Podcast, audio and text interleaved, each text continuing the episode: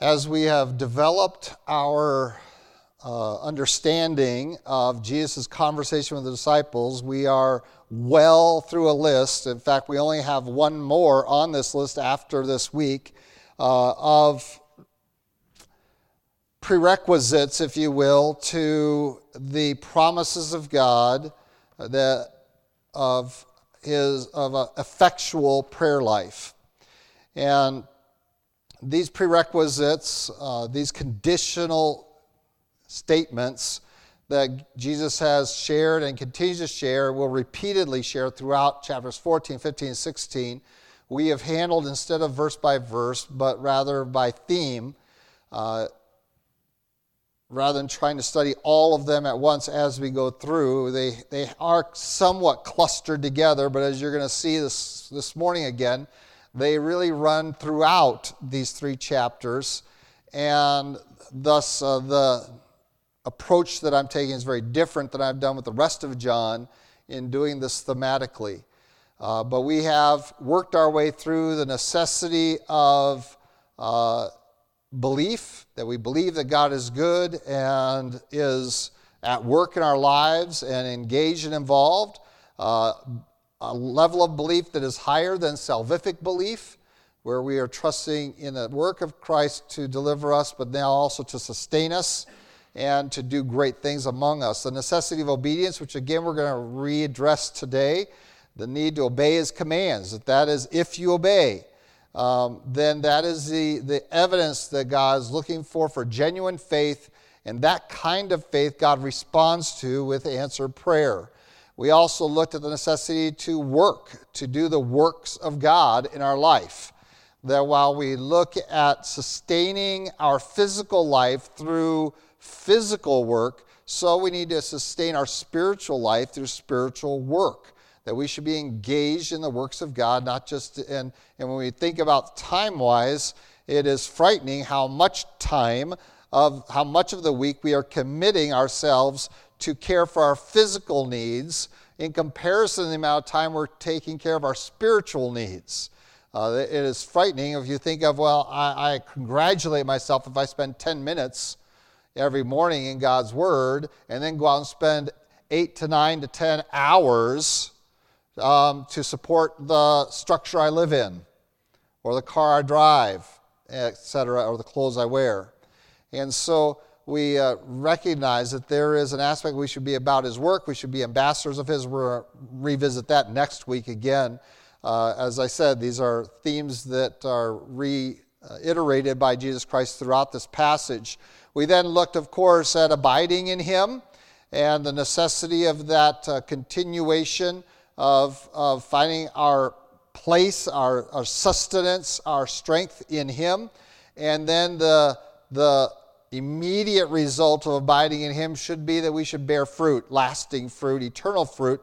Uh, and we defined all of that. And then last week we talked about the necessity of endurance that we must stand fast, that we must in, anticipate that we'll have opposition, that we are prepared to hold our ground against that opposition. But we also took some time last week to define opposition from our perspective, which is very different than it has been historically. And we looked at the prophetic description of that in Daniel of the wearing out of the saints, not the violent attack upon us, but of the very gradual, very subtle uh, degeneration of the Christian life. That they are just rubbing us a little bit every day, every week, and, and thinning us down and thinning it down, and so that our Christian life today is, is, is hardly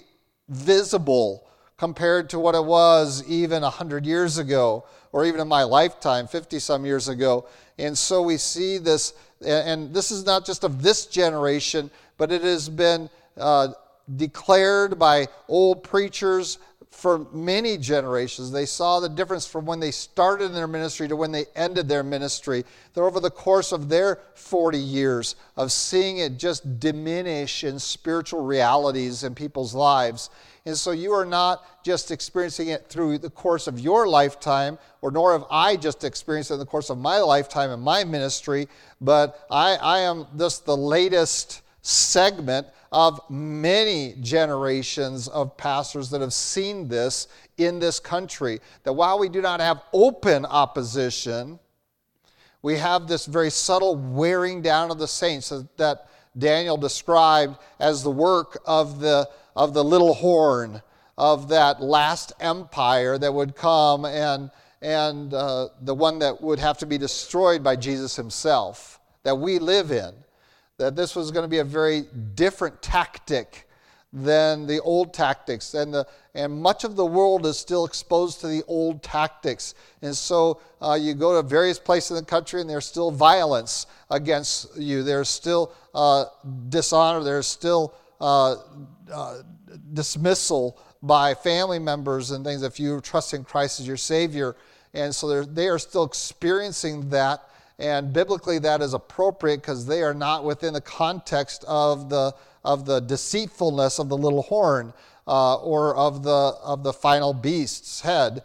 And so we have to deal with the subtle ones. That we need to be alert, and it requires more watchfulness, not less. But we have been lulled to sleep by it, thinking that we have all this religious liberty, and therefore we do not engage ourselves in the warfare for our faith that we should be. And that warfare is real.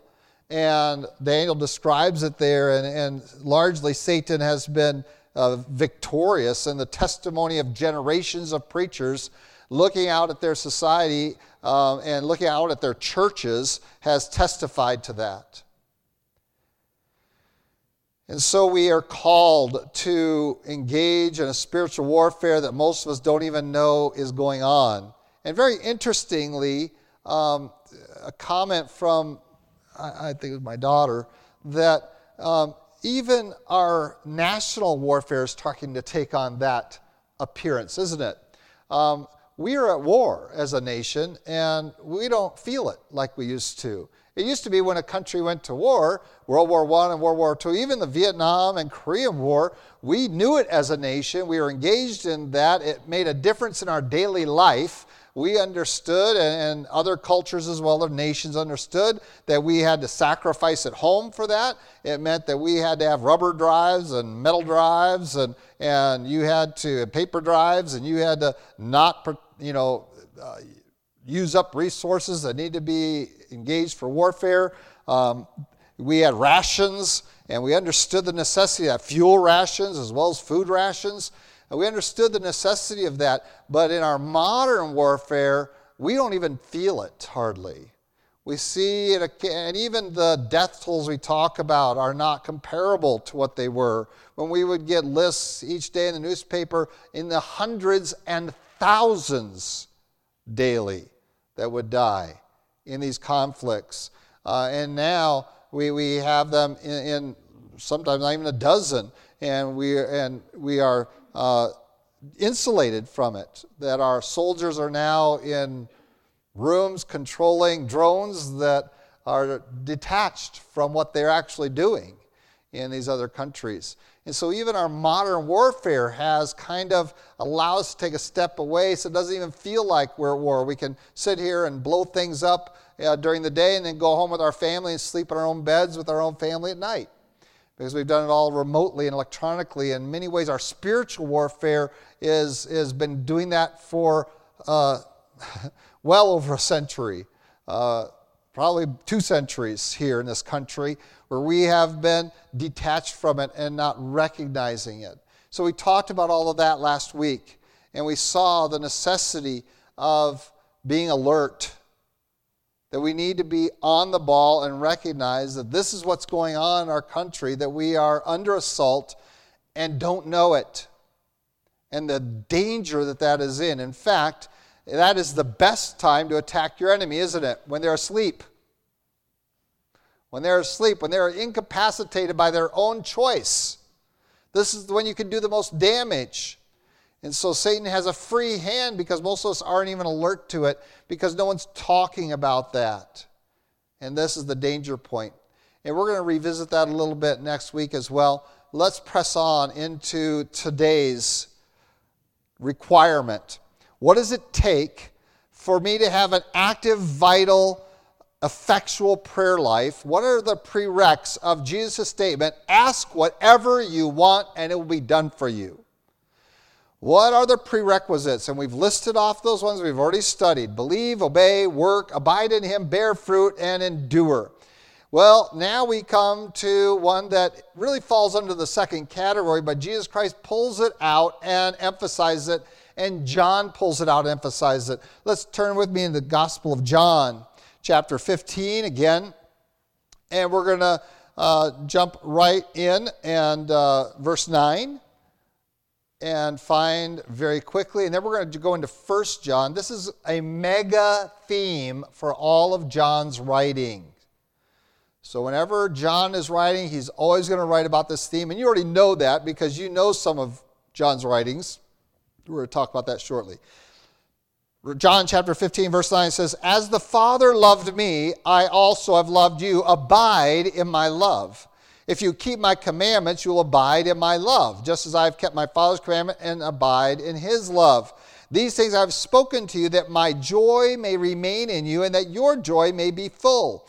This is my commandment, that you love one another as I have loved you. Greater love has no one than this, than to lay down one's life for his friends. You are my friends if you do whatever I command you. No longer do I call you servants, for a servant does not know what his master is doing, but I have called you friends. For all things that I heard from my Father I have made known to you. You did not choose me, but I chose you and appointed you that you should go and bear fruit, and that your fruit should remain, that whatever you ask the Father in my name he may give you. There it is. These things I command you that you love one another. And so we have this directive. And of course, we see it wrapped up in the idea of abiding in Christ. And so it's not detached from that, it is enveloping that. We also see it in the concept of obeying my commands, and there it is. Uh, and so we find, and it's also tied to bearing fruit. So, this idea of loving one another as a requirement, as a prerequisite, you cannot have a good prayer life if you do not love one another. In fact, John is, goes even farther than that. He goes even a step beyond that. Not only are you not going to have good praying going on in your life, effectual praying, where God answers that prayer boom, boom, boom, boom. Whatever you ask, I'll give you. Not yes, no, wait, but yes, yes, yes. And Paul in Corinthians says, all the promises of God are yes in Jesus Christ. Now, some have taken that and abused that because they, they, have, they have separated that concept, the promises, from the conditions of the promise. Remember that your salvation is conditional, correct? Are all men saved because Jesus died? No. The only people that are saved are those who accept his gift. You have to respond to his provision by faith, trusting in Jesus Christ. The only ones who are actually saved, even though there's enough substantial provision for all men to be saved, the only ones who are actually saved are those who accept that gift and make it their own. You have a place in this equation of salvation. You have to take what God provided and make it your own. And if you don't do that, it does you no good. It's like me serving up a meal, setting it in front of you, and with fork and knife and plate, hot food, delicious food, drink, everything there, and you sitting there with your hands in your pocket. Well, the food has been prepared, but until you pick it up and put it in your mouth, chew it, and swallow it, it does you no good. In fact, it might make you more hungry because it smells so good. Right? And so, knowing about God's salvation and not partaking of it it makes it worse. You can smell how good it is, but it's not doing you any good because you haven't accepted. In this, and the same is true here with the, with the promises of answered prayer. God says, I have the power, I have the, I have the means, I, I have the desire to answer your prayers, but you're going to have to meet these conditions. Just like you have to trust in my son and repent of your repent and believe to be saved, so you have to, and he's given out all these if statements. If you obey my commands, if you believe, if you do the works, if you abide in me, if you bear fruit, and now, and if you endure, now, if you love one another. And so this is a condition of, of your prayer life. And if that's not there in your life, then guess what? Your prayers are ineffectual. Let's go to 1 John.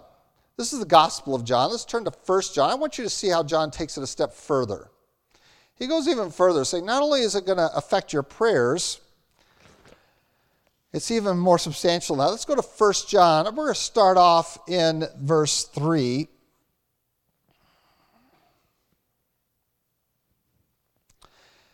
in 1 John 3:11 it says for this is the message that you have heard from the beginning that we should love one another not as Cain who was of the wicked one and murdered his brother. And why did he murder him? Because his works were evil and his brothers were righteous. Do not marvel my brethren if the world hates you. We know that we have passed from death to life because we love the brethren. How do you know that you are in the light that you are alive spiritually is when you love the brethren? He who does not love his brother abides in death. Whoever hates his brother is a murderer, and you know that no, mur- no murderer has eternal life abiding in him. By this we know love, because he laid down his life for us. We also ought to lay down our lives for the brethren. For whoever has this world's goods and sees his brother in need shuts up his heart from him. How does the love of God abide in him? My little children, let us not love in word or in tongue, but in deed and in truth. And by this we know that we are of the truth and shall assure our hearts before Him. For if our heart condemns us, God is greater than our heart and knows all things. Beloved, if our heart does not condemn us, we have confidence toward God. And whatever we ask, we receive from Him because we keep His commandments and do those things that are pleasing in His sight. And this is His commandment. We should believe in the name of, of His Son, Jesus Christ, and we should love one another as he gave us commandment. We could go on and read into chapter 4. Um, let, oh, let's just do it because it's just too much fun. It's a lot better than anything I have to say. Let's jump into chapter 4, verse 7. Beloved, let us love one another, for love is of God, and everyone who loves is born of God and knows God. He who does not love does not know God, for God is love. In this, the love of God was manifest towards us, that God sent his only begotten Son into the world that we might live through him. In this is love. Not that we loved God, but that he loved us and sent his Son to be the propitiation for our sins. Beloved, if God so loved us, we also ought to love one another. Jump down to verse 17. Love has been perfected among us in this, that we may have boldness in the day of judgment, because as he is, so are we in this world. There's no fear in love, but perfect love casts out fear, because fear involves torment. But he who fears has not been made perfect in love. We love him because he first loved us. If someone says, I love God, and hates his brother, he is a liar. For he who does not love his brother whom he has seen, how can he love God whom he has not seen? And this commandment we have from him that he who loves God must love his brother also. And it goes on into chapter 5. Do you get the picture? It's a major, major, major theme for John in all of his writings. He is not only saying that your prayer life is dependent upon loving one another, so is your very confidence in your salvation. How do I know I am a child of God? Well, one of the mechanisms, one of the evidences is that you love one another. Wait till I get your attention here. So, what is that? What does it look like? Well, we don't just go around saying, we love, I love you, I love you, I love you, I love you. John makes that very clear. To love in word is an easy thing. To love by writing it down is an easy thing. Now there are those they talk about the love languages, and I don't really I don't know what they all are, and I haven't read the book, and I don't really need to because I have this book that tells me all about God's love language. So what is the evidence that God loved us? What is the evidence that God loved us? He sent his son to suffer and die in our place, to sacrifice himself to cover our sin. Not because we were friendly towards him and got along with him, but even when we were his enemies, we hated on him. We despised and rejected him. We took his son and crucified him. That's what our, our condition of our heart. And yet God loved us not because we were lovable, we were unlovable. God loved the unlovable and sacrificed himself for them. So we are not talking about getting along with people that you already get along with, that you like, that you can feel good around because you have similar interests, because you have similar personalities. Oh, that's the world can do that. Getting along with people on those bases is easy. But when we come to a biblical concept of love, it is best measured not by those that are look like you, act like you, um, and think like you. It is actually measured by those that are very different from you. And that's what is so amazing, supposed to be so amazing about church. Unfortunately, our churches have too often segmented themselves into little clusters of people who look alike, talk alike, sound alike, and think alike. And I love this right now because I got Filipino, I got Native American. Uh, Andrea's not here to cover our Puerto Rican section of things. We even have Germans here getting along with Britons. I figure that one out. And, and they can't get along in the world right now. And, you know, some of you German, you know, of course, I, am part that. So, um, this is what it should look like.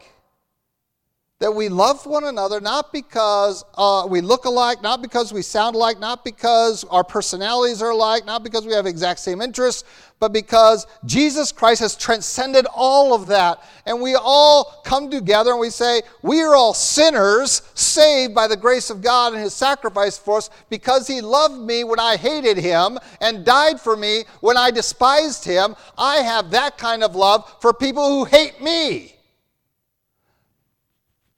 Wow. I have enough love for these people who hate me to give of myself, not just say I love, oh, we love everybody. No, that's easy to say. It's a whole other thing when they're front yard shooting up the house and, and you're trying to pray for them, love them, share the gospel with them. And that's what's going on in this neighborhood, okay? If you didn't notice this week, that's right over here in 98th Street, a couple blocks. This is 86, so that happened at 98th Street over here this week. And we're just shooting each other's houses. And do we love enough to care about these people who hate? And hate defines them. Because all it does is point out differences. What we look at is we are all sinners, saved by grace. And so hate isn't part of our thinking, of our economy, of the Christian life. And so this is the calling card is that our churches love one another, that our people within our church love one another. Um, does that, does that mean that we all like each other? Not necessarily. Okay, I know that that's startling to you. Um, there are people that I don't like that I love. Sometimes it's my wife.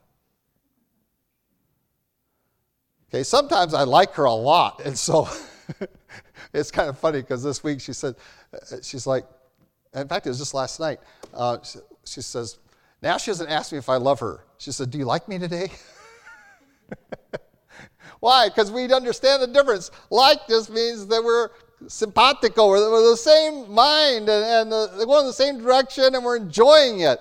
And my love is not dependent upon that. So, what kind of love is that? It's a love that we only get from God. That I can love people that I don't even like today. Well, what does that mean?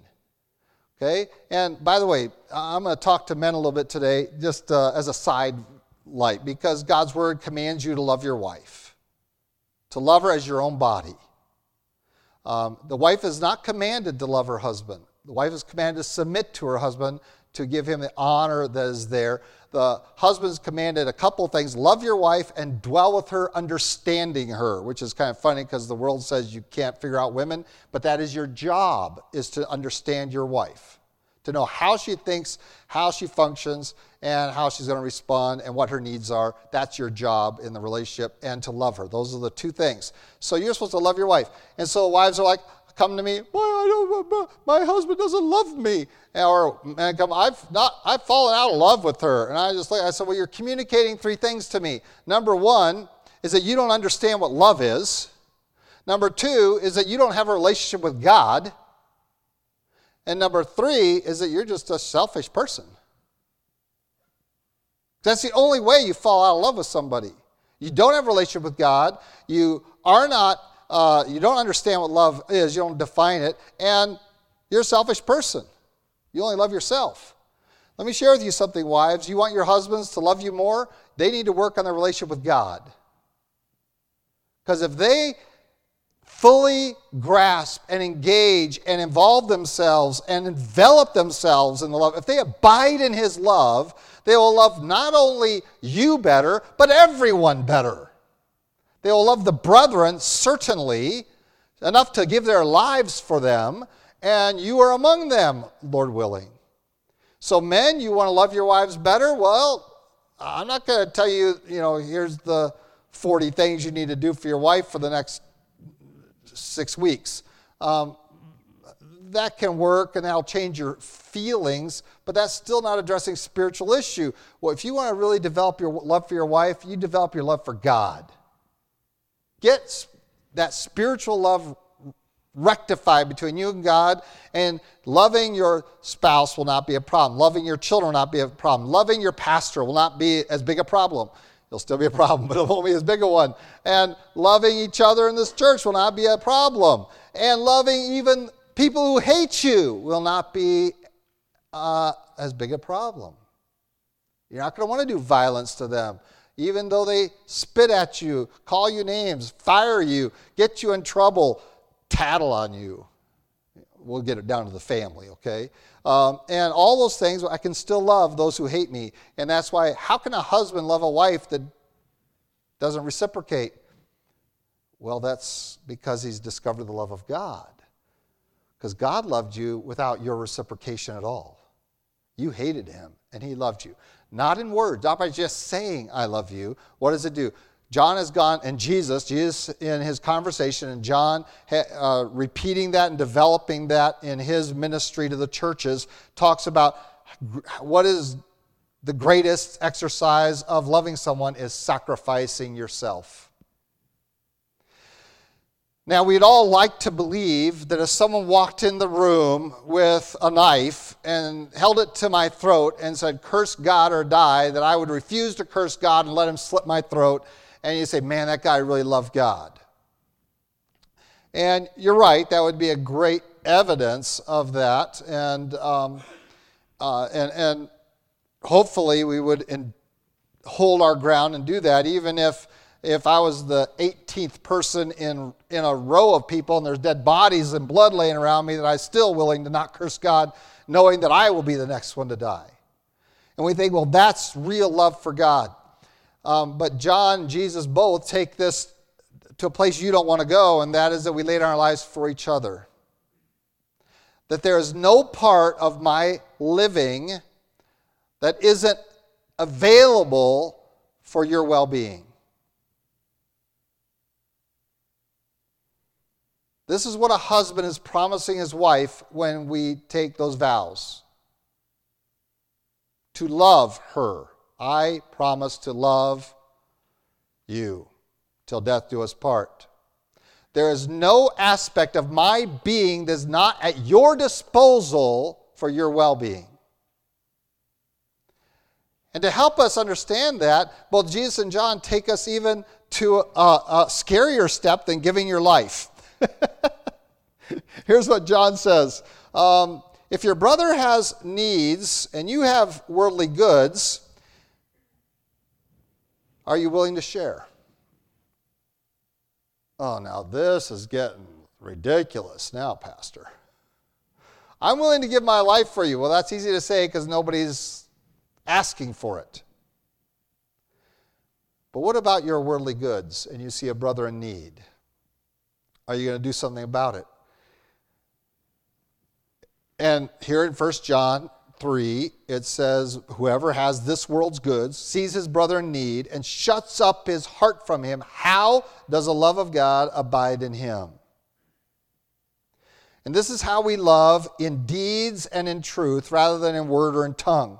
Is that we open up our lives and we say, There is no resource that is with, under my control that isn't available to minister to your well being. None. In the Spanish community, we have a great saying that, I uh, notice I said we and not they. Uh, we have a great saying. I've been in New Mexico for a long time. All my kids but one were born here. So um, we have a great saying, mi casa es su casa. My house is your house.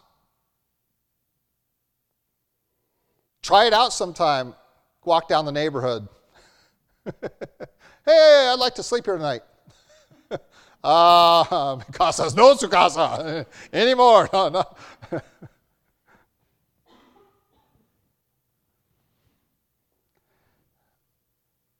When he talks about brethren, he's not talking about the world. And Jesus said, in the world, you'll always have the poor. You'll always have those that abuse those opportunities and will take advantage of Christian hospitality and generosity. And we take great pains, I take great pains to filter that out to see if there's a genuine need and or just a, a claim of a need. And we all know that many of the people out there uh, asking for handouts just aren't willing to work uh, it's not a matter that they can't. Um, and so we're careful that regard. But we're talking about among the brethren, which means within the context of our local church. And maybe even beyond that to other people we have encountered who are our believers. And we know they're believers by their testimony, by their declaration, by their lives. And so when I encounter these kinds of individuals. One of the things I did, and I marvel at a church like this that sent me to the Philippines to find them. Go find some people with real needs, because we all know that here in this country we are all very wealthy, even the poorest among us. Our homeless people have more access to goods and services and things than 90% of the rest of the world's population. Yes, our homeless people are wealthier than most Haitians, than most people in India, than most people in Central African countries. Our brethren, my, my, my friend Cyrus lives in a mud house of two rooms with a thatch roof. That's his dwelling place permanently, not temporarily till he gets a permanent place. That's it. When it rains too hard, his house washes away. That's the reality of how they live outside of Nairobi, in Western Kenya. And so when we look at wealth, we are those with worldly goods. And it says, you want to really measure your wealth? And Jesus Christ did this, right? To the rich young ruler came to him, What must I do to inherit eternal life? Jesus Christ says, Well, you obey the commands. Oh, I've done those since I was youth. He says, Oh, and he looked into him and says, Oh, I know what's special to you. Let's tap what you really love in your life. He says, uh, go, go sell all that you have and give it to the poor and come follow me. And the man went away sorrowful because he had much of this world and he was attached to it. In a few weeks, you're going to be sending me to India and to the Philippines. And I've prepared my messages. I have in the process of preparing my messages for that trip. And one of the passages that I have focused in on is Luke. And it says that when you've obeyed all of the commands of your master, which is God, uh, that your reaction to when you've finished the day, you have obeyed all of his commands. Here's your response I'm an unprofitable servant. I've only done what is my duty to do. We're going to study that a little bit tonight as well. Um, I've only done my duty. I'm an unprofitable servant. We have been from the world's eyes, very generous to these to help them in their ministries from this very small church. I think many of them are shocked when they come here and realize how small we are in number. But God is great in resources that He has entrusted to this very small church. And so I get to go there and I fearfully go there because I don't really appreciate the applause of men. I don't like it. Uh, it they're robbing me if they want to applaud the generosity of this church because we don't do this for that. We do this because we love God. God has loved us, and we're doing it as a service of love to them and to Him. And so, why do we engage ourselves? Why did you send me to the Philippines to that conference? Was to find people who had true needs that we could engage ourselves with and involve ourselves in. And I'm not just talking about a 50 50 here and there or 100 here and there. I mean, you have committed thousands, tens of thousands of dollars to these people. You've put your money where your mouth is. You haven't just said you love them, you've shown that you love them. And I just want to press this and encourage you that this is real Christianity. This is the kind of Christianity that when you live this way, with this kind of a, of a love for your brethren, whether they are near or far, that this is the kind God responds to and says, You pray and we will answer that prayer. I will answer that prayer. God will answer that prayer. When you live like this, and, uh, uh, and chief among these, not only to believe, but to, uh, to abide, to work, to obey, to bear fruit, is to love one another.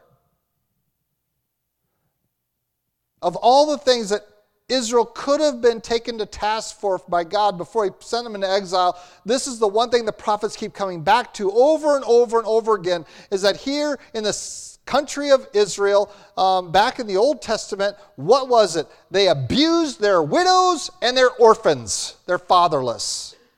They neglected them.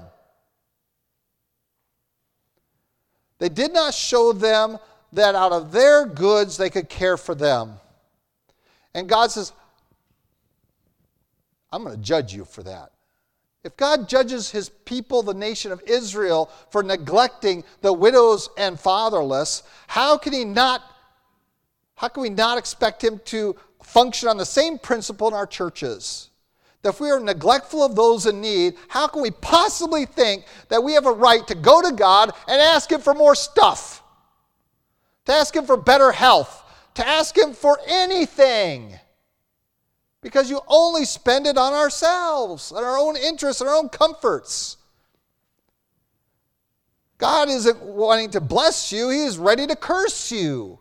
If you're neglecting the widows, the orphans, the poor among you, and you're, that's a, a form of injustice that God hates. Now, does he also teach if a man doesn't work, neither should he eat? Yes. Where's the discerning level? It's invested in the church to have discernment in love. I can tell the difference between an able bodied person and a widow. Can you? I can. I can discern that. I hope you can distinguish between someone who is capable of work and someone who chooses not to work. My brother in law suffered a horrible accident when he was a young man. He was in a tree and got hit by power lines while he was in the tree and uh, was in the hospital for an extended period of time, uh, Jim, and uh, had severe burning and, and uh, electrical burns through his back and has lots of scars and has had trouble all of his life. And, uh, but he wouldn't let it stop. So this is when he was still in school, a young man child almost, a little bit more than that, but very young. Uh, and he's older than my wife and I. He's still alive. He's worked hard. You know what kind of work he went into? Construction work. He builds kitchens, Jim's Custom Kitchens in Ohio. That's hard labor. Run the whole business, ran the whole business. Installing kitchens, building cabinets, custom cabinets, all of that. And I remember being there once. I think when we were on furlough once, we were back there for a year, and I went into a shop, and, and there was a guy coming that was delivering some materials. and the guy was complaining.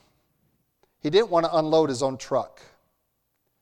He was going to make Jim, the owner of the company, unload his truck because oh, I'm a little sore today. well, Jim is sore every day. So Jim is starting to unload the truck. The guy just keeps complaining, complaining, won't even help Jim. I started helping him. And so we are unloading the truck. And finally, Jim just started tearing into that guy. The truck was almost done. He should have done it at the beginning. But he started tearing into this guy, and he took off his shirt, turned around, and says, This is a bad back. And the guy about gasped and fell over. You see, we can be that way, can't we? We can get so self centered that we don't think, I need to contribute so that I can minister to others. And so I can, I can tell the difference between those who choose not to work and the American way is the lazy way, right? Work smarter, not harder. That's our motto, correct? And then we go to the gym to sweat because we're getting fat working smarter, not harder. Right? So we pay money to work smarter, not harder. Then we pay money to go sweat, which we could have done by working harder, not smarter. So that's why you see me in my garden with a hoe and a shovel and working hard and hauling stuff by hand and a wheelbarrow. I, I work hard. And I'm still this fat. I still got this paunch right here. Oh, we have so much wealth. Do we love one another to give of ourselves, all that we are, all that we have as a resource to minister one to another. Not that we would go hungry, that others would have too much. That's what Paul dealt with in Corinthians. He says, no, but there would just be equality. This is not socialism we're talking about, uh, where I'm going to let people not work and take from the rich, give to the poor, but I'm going to I'm going to rather see that here are that we have economic justice by the not by force but by choice of those who love each other. And guess what? If I'm a recipient of that, and I got to tell you, this is the spirit that I'm going to encounter. I know I'm going to encounter in India. I know I'm going to encounter, especially in the Philippines when I go there, is this is their spirit. You have done so much for us, it makes us want to work that much harder, and that's what they're doing there. And I want you to know that this is how this church got started. Why do we have such a desire to help other churches? Because a church in outside of Washington, D.C., in Virginia, sent us $100,000 to buy this property. No papers were signed, no interest was paid. They said, pay it back when you can, how you can. And that put in me an understanding of what biblical love about making all of my worldly goods available to someone else. Now we are in the position of having those kind of funds, and obviously we could grow quite a bit before we need to spend any of that building another building. So we're going to put those resources to work, whether it be to care for each other, to care for our brethren in the Philippines, in Rwanda, who don't have any churches because the government shut them all down until you get them up to code. And it's horrible that there's only one that has been brought up to code since that's been revealed a year and a half ago.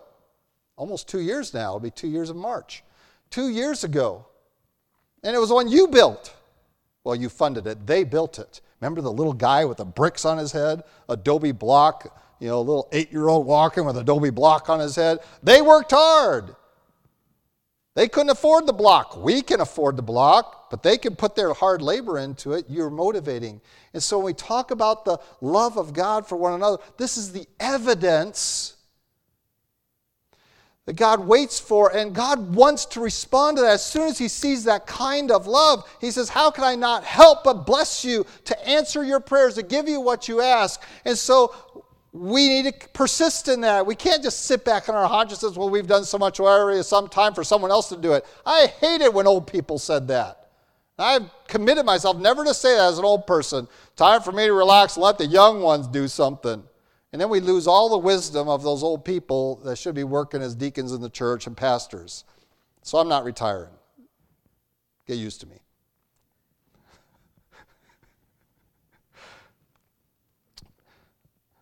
I'm smiling for all of you on the podcast. So, when we look at our position, it is Everything is going to be poured out for the well being of the family of God.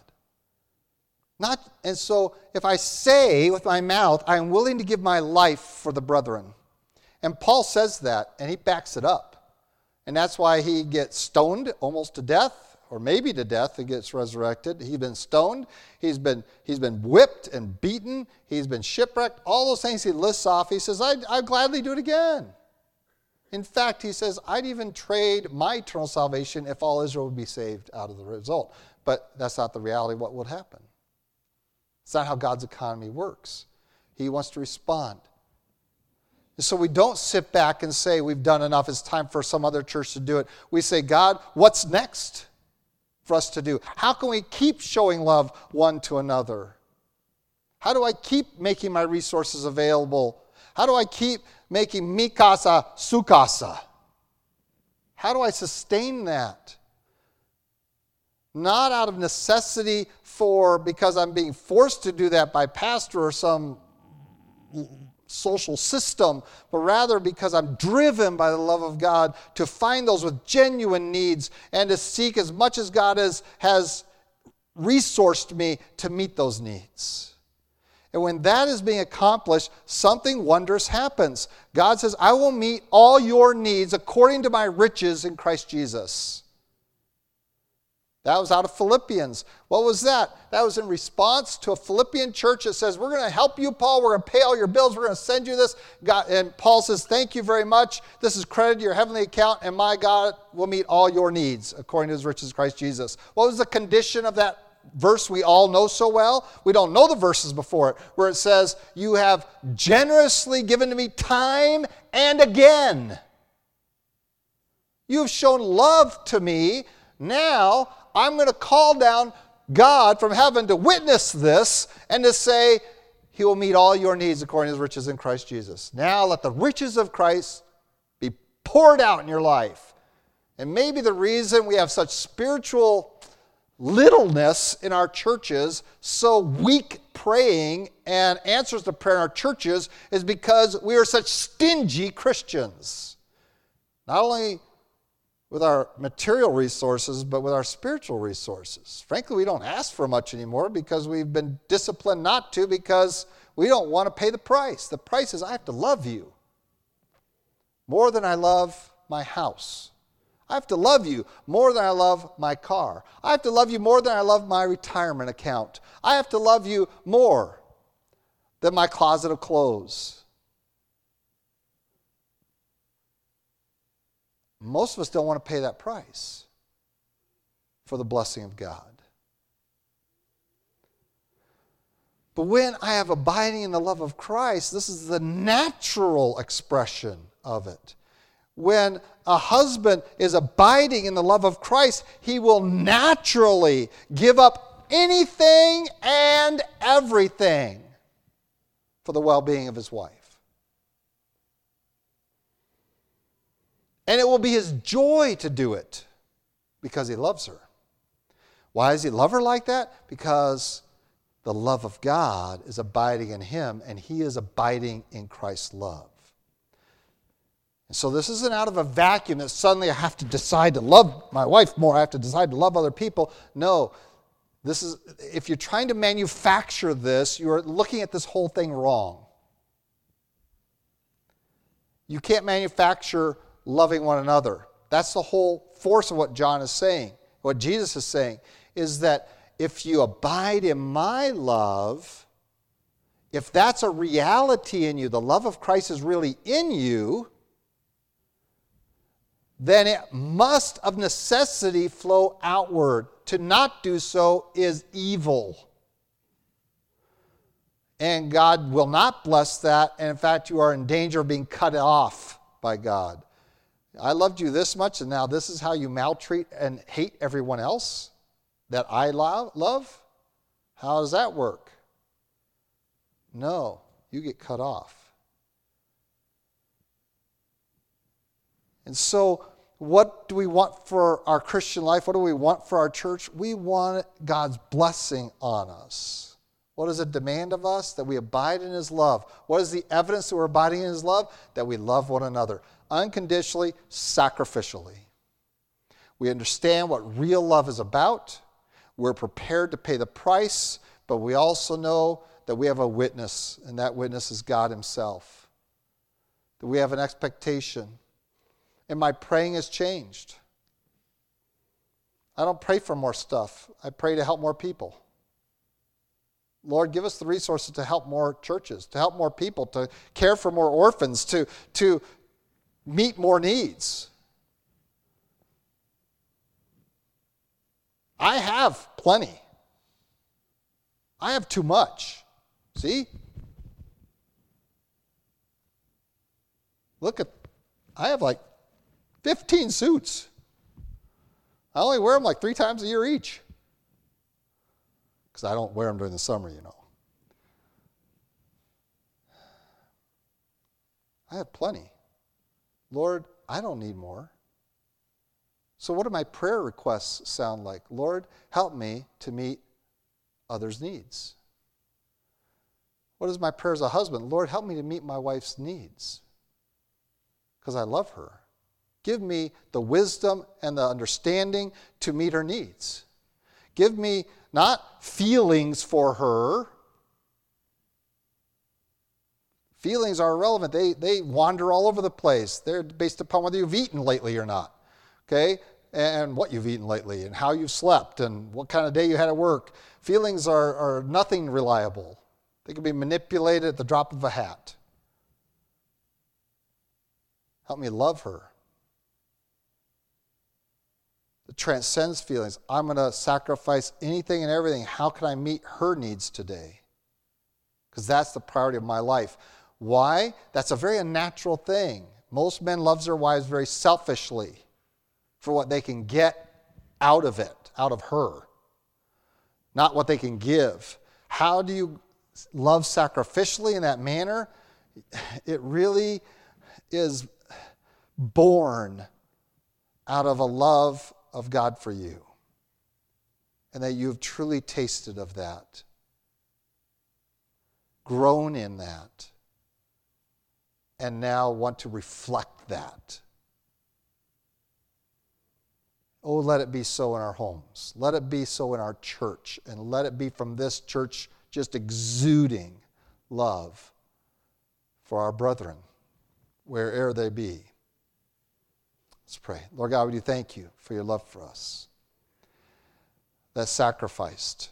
We thank you for your son's love for us that moved him to obey you and give his life for our sins. Lord, we strive by spending time in your word to abide, to dwell, to, to stay in your love. Help us where we have failed to do that.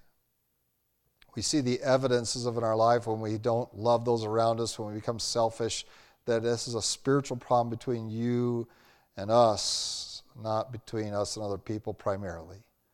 Lord, I pray for our husbands here that they might grow spiritually, and those that are not here that we missed today.